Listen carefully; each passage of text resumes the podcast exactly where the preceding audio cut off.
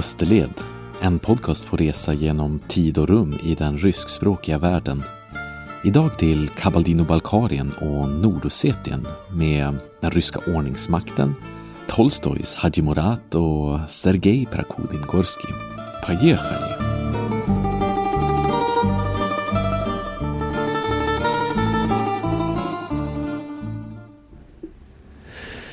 Resan fortsätter här i norra Kaukasus idag.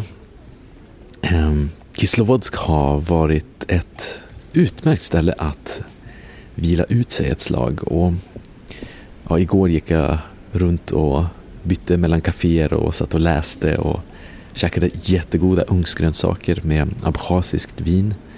Ehm, så det är magiskt. Tolstoj är den ryska klassikerförfattare som jag har läst eh, mest, eh, men som jag kanske har pratat inte så mycket om på podcasten. Han var en fantastisk gubbe och är liksom en levande länk mellan 1800-talet och vår tid, för det han levde ju in på 1900-talet faktiskt. Men han var redan känd under Krimkriget på 1850-talet. Han har skrivit en dramatisering av Haji Murats liv. Haji Murat som var en, en kaukasisk rebell och den boken utspelar sig här i Kaukasus. På en tidigare resa så har jag rest förbi Tolstojs herrgård eh, utanför Arjol som ligger sydväst om Moskva. Och därifrån så finns det ett fantastiskt färgfoto som är taget av Prakudin Gorski av Eh, just den gamle Tolstoj som sitter eh, livslevande på en bänk. Det är taget 1904. Det är också eh, profilfotot på Wikipedia-sidan om Tolstoj, ifall ni vill hitta, hitta fram det. Det här är inget kolorerat foto, det är det som är så häftigt, utan det är verkliga färgbilder från 1904. Och om ni trodde att färgfoto var någonting som uppfanns långt senare än kring sekelskiftet så tar ni helt enkelt grundligt fel. Googla på prakudingorski och förbered er på en eh, chock. Sergej Mikhailovich prakudingorski hette alltså en fotograf som förde den här tidiga färgfotostekniken till det ryska imperiet. Och han fick finansiering av själva tsaren som ordnade med att han kunde resa runt i ryska imperiet under nästan ett helt årtionde och dokumentera livet i Ryssland på den tiden. I Prakudingorskij-samlingen som är hundratals, mer än tusen eh, färgbilder från det tidiga 1900-talet så finns det präster, järnvägar, eh, fabriksarbetare, eh, teplockare, fabriker, allt i fantastiskt skimrande färg. Det är någonting magiskt med verkliga färgbilder som gör det enklare att resa i tiden så att säga. Jag har länge på min dator haft som bakgrundsbild en fantastisk eh, Prakudingonski bild av barn i en, i en solig sluttning med en kyrka i bakgrunden. Och de är klädda i sekelskifteskläder men de hade blivit tonåringar och äldre innan den ryska revolutionen kom. Och säkert hade alla av dem dött innan jag ens föddes. Men ändå så sitter de där liksom livslevande. Så nära fast ändå mer än hundra år sedan. Prakudingorski har också tagit ett fantastiskt färgporträtt av emiren i Bukhara eh, som var en rysk lydstat eh, kring förra sekelskiftet i Uzbekistan. Den mannen kommer verkligen från en helt annan tid. Man, han ser livslevande ut där han sitter med sin turban och han, han har ett svärd i sidan tror jag. Ett riktigt häftigt foto. Nåväl, jag kom av mig lite grann där från Haji Murat. Eh, av honom finns det inte något foto, tror jag. Men han är alltså en historisk person som också Tolstoj skrev en dramatiserad berättelse om. Jag tror aldrig att Haji Murat har blivit fotograferad. Vem var han då, Haji Murat? Jo, eh, han var en kaukasisk rebell. Det fanns ju sådana på det tidiga 1800-talet då Ryssland successivt expanderade ner mot Kaukasus och, och trakterna bortom Kaukasusbergen. Haji Murat stred för det islamska imanatet, som det hette, som eh, förenade olika grupper av folk i bergen som motsatte sig den här ryska invasionen. Till slut så gick Haji Murat med på ryssarnas sida i det här kriget, eller i de här krigen.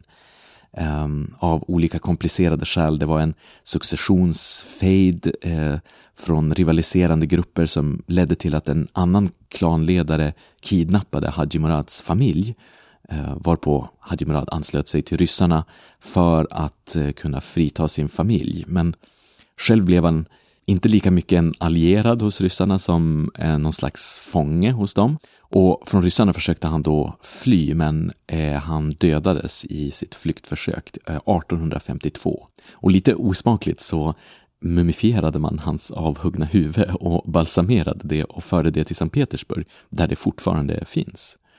Så Haji Murad var alltså i högsta grad en historisk person, men Tolstojs bok om honom är alltså skönlitteratur och skrivet långt efter de verkliga historiska händelserna i Kaukasus där Hadji Murad medverkade. Tolstoj hade ju själv varit krigskorrespondent under Krimkriget och det kanske märks lite grann ändå i stilen i Hadji Murad. Man, man får se båda sidor av konflikterna mellan Ryssland och Kaukasus under 1800-talet. Dels de ryska soldaterna och dels de kaukasiska rebellerna. Fast när Haji Murad till sist dör i strid så har Tolstoj överdramatiserat händelserna alldeles otroligt och skrivit upp honom som en, som en kämpande hjälte som kunde ha spelats på film av typ eh, Sylvester Stallone i bästa Rambo-stil. Правда? Правда? På ett museum i Kislovodsk så bekantade jag mig med ett par trevliga och pratsamma damer. Jag kom som ofta annars att eh, måste förklara ungefär varifrån jag kommer och var Umeå egentligen ligger.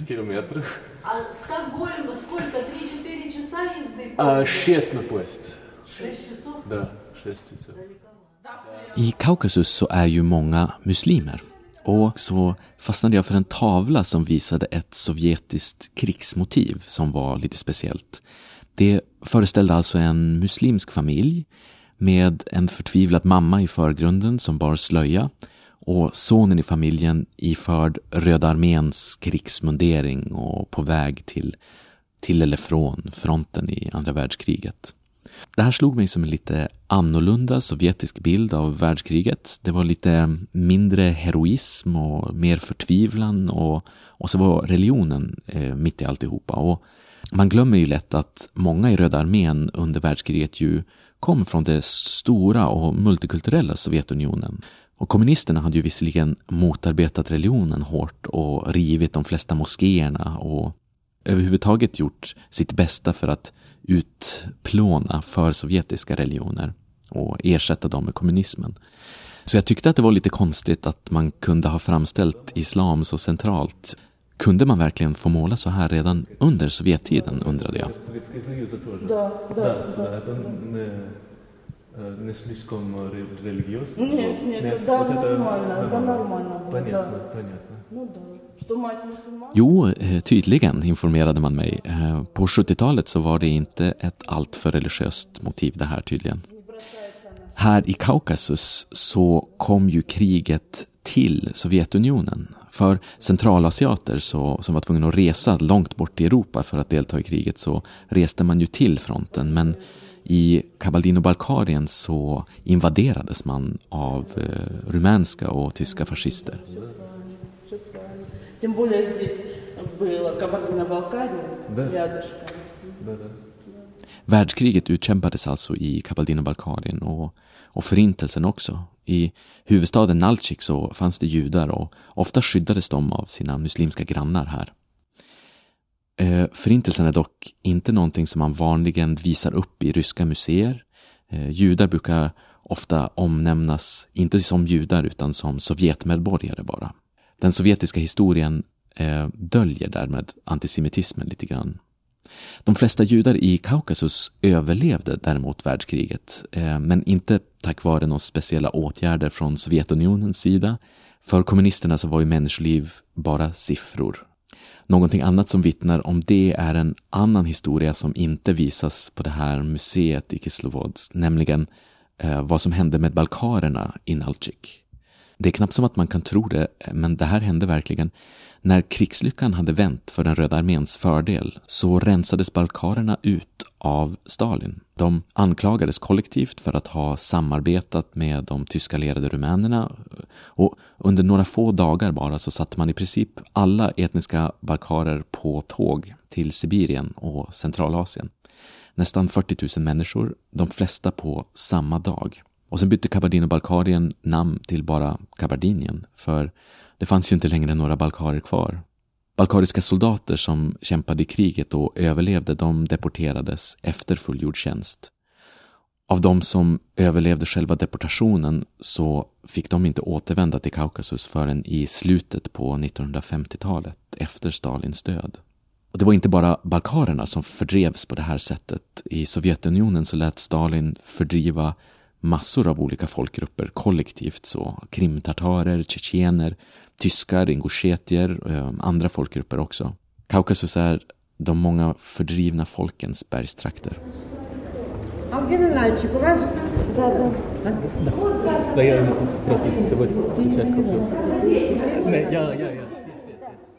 Hur böjer man egentligen? Heter det Nalchik, Nalchik, Nalchik, Nalchik, Nalchik, Nalchik eller kanske Nalchik, Nalchika, Nalchiku, Nalchik, Nalchikam, Nalchike? Eller är det en blandning av de två? Jag har eh, backtrackat tillbaka till eh, Pjatogorsk eh, där jag köpte bussbiljett Danalchika.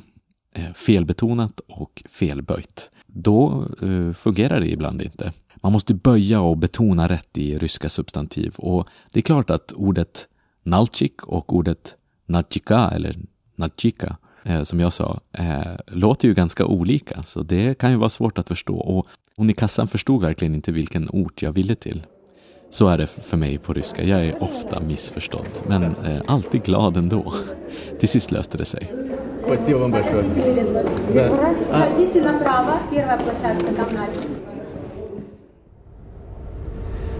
Jag beklagade mig just till mina resekamrater här på bussen till Nalchik över ehm, hur krångligt det är med rysk grammatik och i bussen så verkar det finnas vissa meningsskiljaktigheter om vad det egentligen är som gäller. Eh, men eh, betoningen är i alla fall Nalchik. Men eh, vissa skulle nog säga Nalchike ifall de var i Nalchik. Vi, ehm, det, är lite oklart, men det är dit jag ska i alla fall. Det är klart. Till Nalchik ska jag. Eh, och bussen kommer dit om kanske en timme.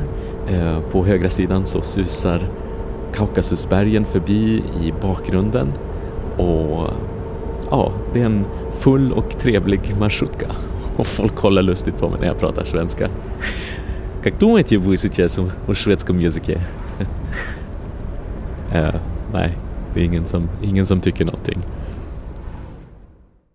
Nalchik är huvudstad i Kabardino-Balkarien och det var från Nalchik som de flesta balkarer deporterades under de där dagarna 1944. Det är en förvånansvärt angenäm stad idag. Eh, även Nalchik har en massa lummiga parker och så, men den är mer byggd i sovjetisk stil med rutnät och Eh, klumpiga Chrusjtjovska bostadshöghus. Boende hittar jag överdrivet flådigt på ett riktigt Sovjethotell på huvudtorget. Ett sånt där ställe där det finns fler anställda än gäster och där det är nyckeldamer på varje våning på hotellet som styr och ställer och delar ut nycklar åt eh, de som bor i rummen istället för att man har det i receptionen. Liksom. Och ja, Det var ändå flott renoverat men för få eluttag och eh, jättekorta konstiga duschslangar och andra lustigheter. Mycket av Nalchik är också parkliv, eh, i alla fall för mig. Nu i den här parken som är jättestor och full av glasstånd så eh, sitter jag i skuggan och tar igen mig lite. I slutet av parken så ligger det en linbana som går upp till, eh, jag ja, till några kullar här där man kan se bergen på avstånd, så det ska jag göra. En timme söderut bara härifrån så ligger Elbrus som ju är Europas högsta berg. Men eh, dit ska jag inte åka för man behöver nog ett särskilt tillstånd som jag inte har. Även om jag jättegärna skulle vilja eh, fara dit och kolla på det på, på avstånd i alla fall. Inte riktigt lika ihärdigt och eh, uthålligt som min bergsklättarkamrat Trey lyckades göra förra sommaren när han besteg Elbrus. Jag har stor respekt för det. Jag skulle bara vilja gå runt i Dalarna.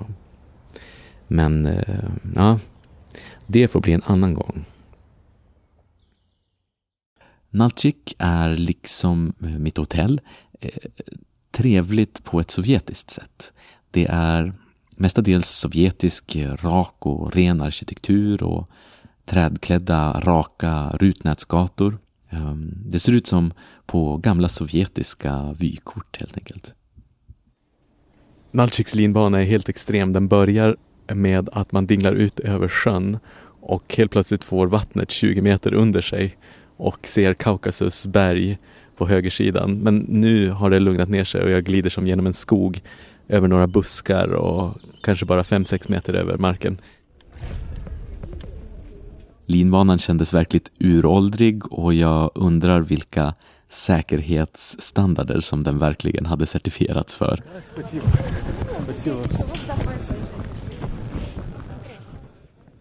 Där uppifrån var det en fantastisk utsikt och man såg ner mot Kaukasusbergen och dit hade jag ju istället kunnat ta mig själv. Jag hade kunnat åka till Dombai Ehm, och gå i de mäktiga bergen där istället för att se dem på avstånd från Nalchik. Men, men eh, det skulle inte gå för mig just nu.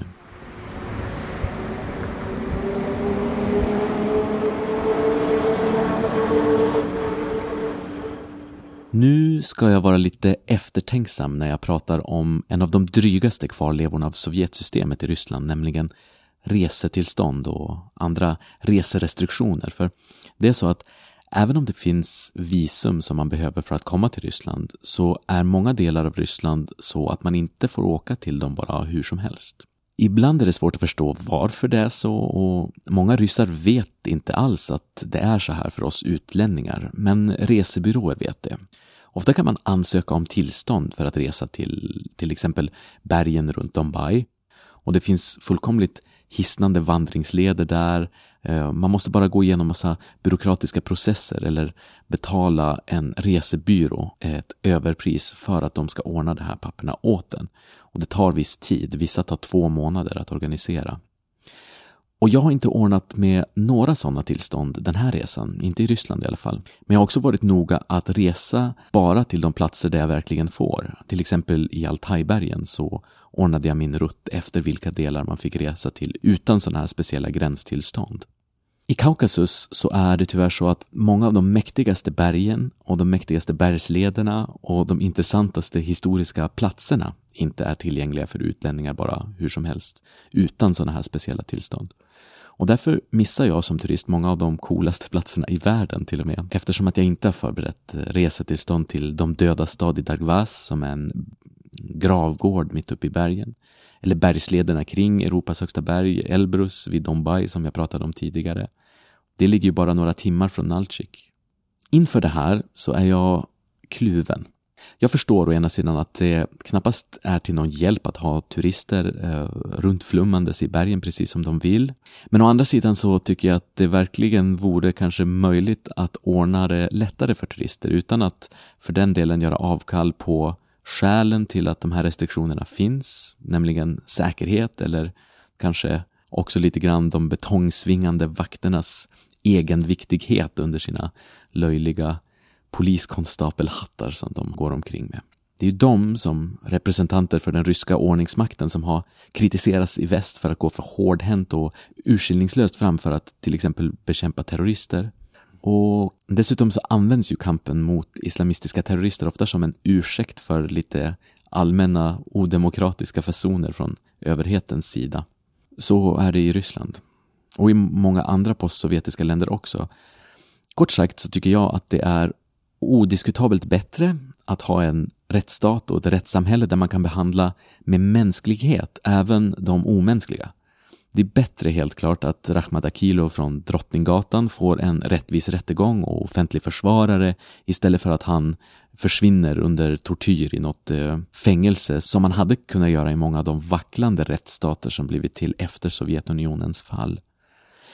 Samtidigt så har de här staterna varit tvungna att mota islamismen på ett sätt som vi civiliserade rättsstater inte har behövt göra.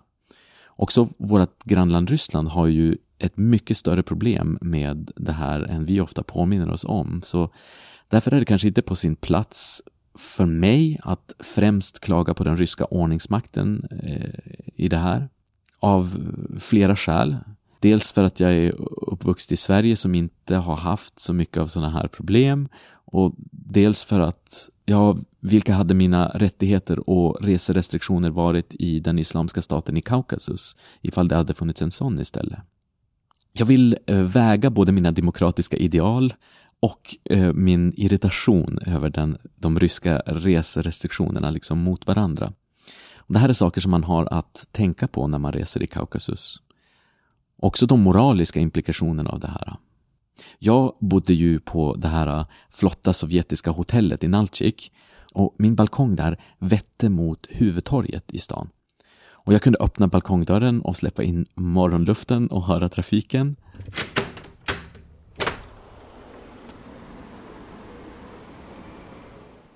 2005 från en ljudupptagning som är tagen bara precis på andra sidan torget dit jag tittade från min balkong så lät det så här istället.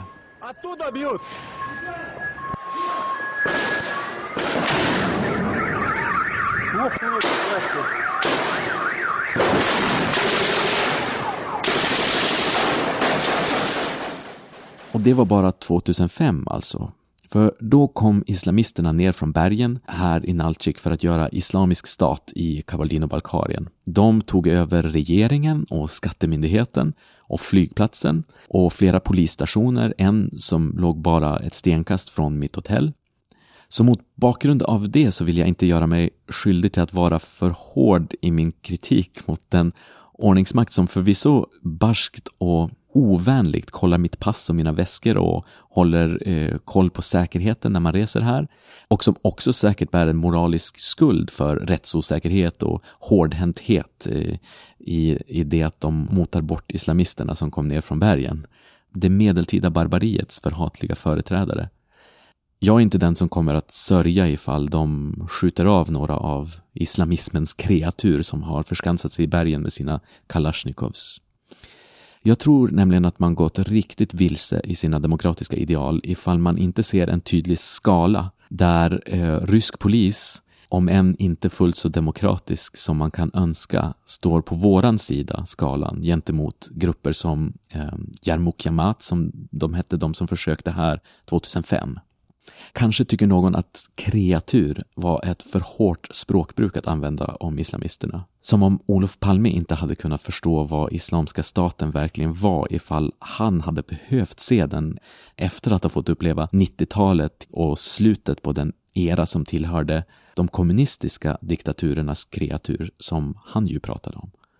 Det är inte oproblematiskt att resa här i södra Kaukasus ur en moralisk synvinkel. Alltså jag inser men föredrar att bära den moraliska skuld som det innebär att stå rygg mot rygg med den ryska ordningsmakten i det här.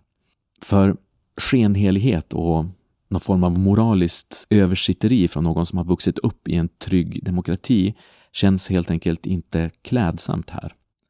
Dessutom är demokrati och rättssäkerhet svåra saker. Ryssland har aldrig verkligen haft dem heller. Och när det medeltida barbariet ligger på lur i bergen så skapar det också en press som gör verklig demokrati svårare. Så därmed blir min slutsats alltså någonting i stil med att även för sina dummaste barska frågor och godtyckliga passkontroller så kommer den ryska ordningsmakten därför i fortsättningen bemötas av mig som en artig svensk turist som väl har tänkt igenom sin tacksamhetsskuld. Det var ju inga offentliga halshuggningar på torget i morgonsolen utanför mitt hotell. Så på dålig ryska så ska jag ta emot mitt pass från även den barskaste passkontrollanten med ett genomtänkt och därför betydelsefullt tack. Spasiba vam. Nu är jag precis ute ur taxin i Vladikavkaz. Och det är varmt och skönt fast ändå är nästan på, nästan på kvällen, det är nästan mörkt. konstiga gatunamn har de här. Det är inte riktigt ryska. Vladikavkaz är mitt eh, sista stopp i Ryssland innan jag kommer att fortsätta över gränsen söderut till Georgien. Men det kommer bli först i senare avsnitt. Det blir ganska fort mörkt i Vladikavkaz. Snabba skymningar till varma nätter. Ehm, um, ganska lite trafik just på de här gatorna. Jag har telefonen och navigerar mig mot vandrarhemmet. Um, innanför gatorna så finns det som innergårdar på, eh, på bostadsområdena med, med lummiga innergårdar där, där folk, eh, där folk liksom bor. Men då känns det helt säkert att vandra längs de här gatorna i, i nordosetisk skymning. Jag ska se, vilket här ska jag? Höger. Um, ja, när jag zoomar ut på kartan på telefonen så blinkar den lilla blåa pricken som visar var jag är precis eh, i Rysslands absoluta hörn. Här är ju gränsen verkligen inte långt borta. Men nu sker någonting märkligt. Ett verkligt hopp i tid och rum. Kom jag verkligen fram till ett sunkigt vandrarhem i Nordossetien under hösten 2018 där eller hamnade jag på en disputationsmiddag i Belgien 2019? Jag tror bestämt att det är det senare. Plötsligt är jag här omgiven av samma belgiska vänner som jag fotvandrade med i Georgien efter min Rysslandsresa. Efter Nordossetien så kom mina belgiska vänner dit, men mycket har hänt sedan dess. Jag har faktiskt inte varit på resa i Österled på över ett år. Det var bara under några månader som jag spelade in podcasten förra året medan jag reste runt i Ryssland. Verkligheten har nu sprungit i fatt och sprungit om reseberättelsen. Det tar nämligen sjukt mycket tid att spela in en podcast, ska ni veta. Efter jag kom från Ryssland så hade jag en massa inspelningar från resan och en helvetisk massa anteckningar för att göra podcasten. Och jag tänkte dumt nog att det var ganska lätt och snabbt gjort, men att snickra ihop en podcast är inget man gör på bara en ledig söndag. Och dessutom har det fram till nyligen inte varit speciellt många sådana där lediga söndagar som jag haft. Men nu har jag alltså äntligen det. Lediga söndagar alltså. Allez, félicite un peu officiel. Quelques phrases pour féliciter officiellement. Euh, det här är klipp från firandet av min avhandling här i Bryssel. En bonne chose de fête et puis maintenant il va falloir nous trouver du boulot parce que tu nous dois quelques bières. Hein? Ça va? Santé! Det är alltså som sagt över ett år sedan som jag lämnade Ryssland och, och det där vandrarhemmet som jag begav mig till den varma kvällen i Vladikavkaz. Efter Ryssland så hamnade jag i Georgien. Jag fotvandrade och sen köpte jag en dator och då var ju min avhandling långt från färdig och idén var att jag skulle stanna där i Georgien och bo billigt och lära mig lite georgiska och skriva klart avhandlingen i Tbilisi. Det var i alla fall planen. Det var en bra plan, för då hade jag kunnat ha Georgien som bas och ta er med på podcastresan i småresor till Abchazien och Azerbajdzjan och till Armenien som ju upplevde en mycket spännande tid av omstörtande demokratisering under förra hösten. Armenien är verkligen ett otroligt spännande och vackert och fascinerande ställe. Men av olika skäl så blev det alltså inte så. Jag var bara några månader i Georgien och sen så flyttade jag till Wien där jag bodde när de första podcastavsnitten kom ut för ungefär ett år sedan. Men sen dess har jag alltså flyttat till Bryssel och här har jag bott sedan i våras och det var också här som jag äntligen fick avhandlingen klar i somras. Ni som har fått sådana här stödvykort av mig som tack för att ni har bidragit till podcastens serverkostnader har förmodligen fått dem med ett österrikiskt eller ett belgiskt frimärke på de ryska eller sovjetiska vykorten. Nu är det i alla fall så att eftersom att jag är klar med avhandlingen så ska jag fira min disputation nu 2019 genom att resa i österled på nytt. Och det ska bli hur gött som helst. Jag har satt ögonen på Ukraina och Moldavien som jag inte har varit till på länge. Nästa avsnitt blir alltså därför ett hopp i tid och rum igen. Eh, istället för en resa från Vladikavkaz över bergen till Georgien så får ni, som det heter på västerbottniska, shower lite grann, alltså hålla till godo och vänta. Jag kommer givetvis återvända till mina georgiska äventyr efteråt. Jag har massor av spännande inspelningar därifrån och det här med Ukraina och Moldavien, det blir bara som en parentes eh, i kanske två eller tre avsnitt, jag får se. Det blir eh, ett hopp i tiden. Men eh, efter Moldavien så hoppar vi tillbaka till Nordossetien och laddar för de georgiska äventyren därifrån. Det är ju ändå en podcast på resa genom tid och rum och ryskspråkigt kommer det förbli, för ryska pratar man i både Ukraina och Moldavien. Jag har införskaffat Gogol, eh, visserligen på franska, och ska börja läsa det redan imorgon. Och så har jag packat min gamla ryggsäck, samma svarta, ganska smutsiga ryggsäck från förra året. Är det någon som har något moldaviskt lästips så hör gärna av er. Man kan kontakta mig på sajten österled.nu med O, alltså Osterled. Men tills nästa gång, alltså relativt snart hoppas jag, för eh, nu har jag ju mer tid på mig att faktiskt klippa ihop podcastarna. À très bientôt, j'espère bien. Спасибо вам большое, спасибо за внимание. Vi hörs.